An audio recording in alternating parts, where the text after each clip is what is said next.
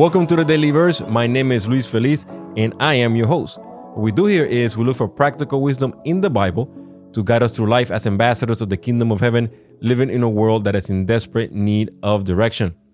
All right, so let's go ahead and find today's verse, which comes from Acts 3, verse 12. But first, let me give you some context of what's happening here.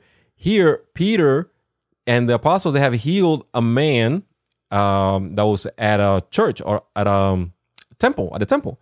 And right after that happened, here's Peter addressing the people. He took that opportunity to kind of give them a message. And he said, People of Israel, he said, what is so surprising about this?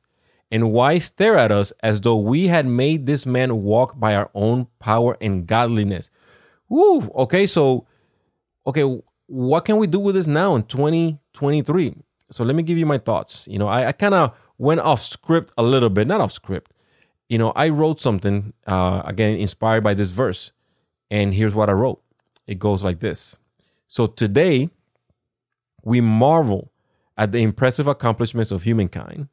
We build towering skyscrapers, we drive fast cars, and create beautiful and luxurious homes.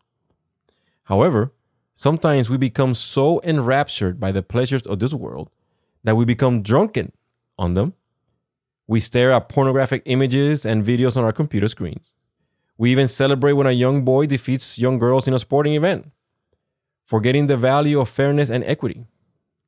And all too often, we worship the politicians, billionaires, celebrities, and entertainers who seem to possess godlike power, forgetting the true source of all power and goodness is God.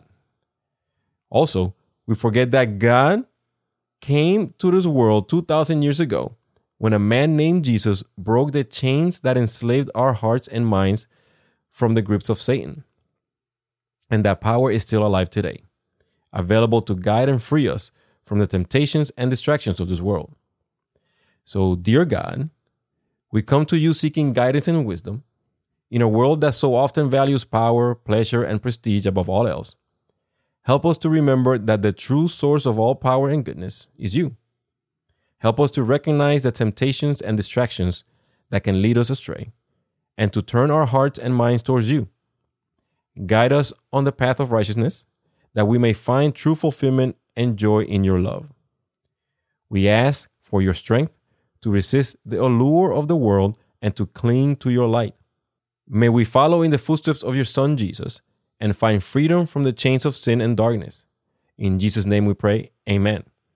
All right, my friends, so hopefully you found this episode valuable. And if you did, please consider subscribing and sharing this with a friend or anybody else. God bless you. See you in the next episode. Bye.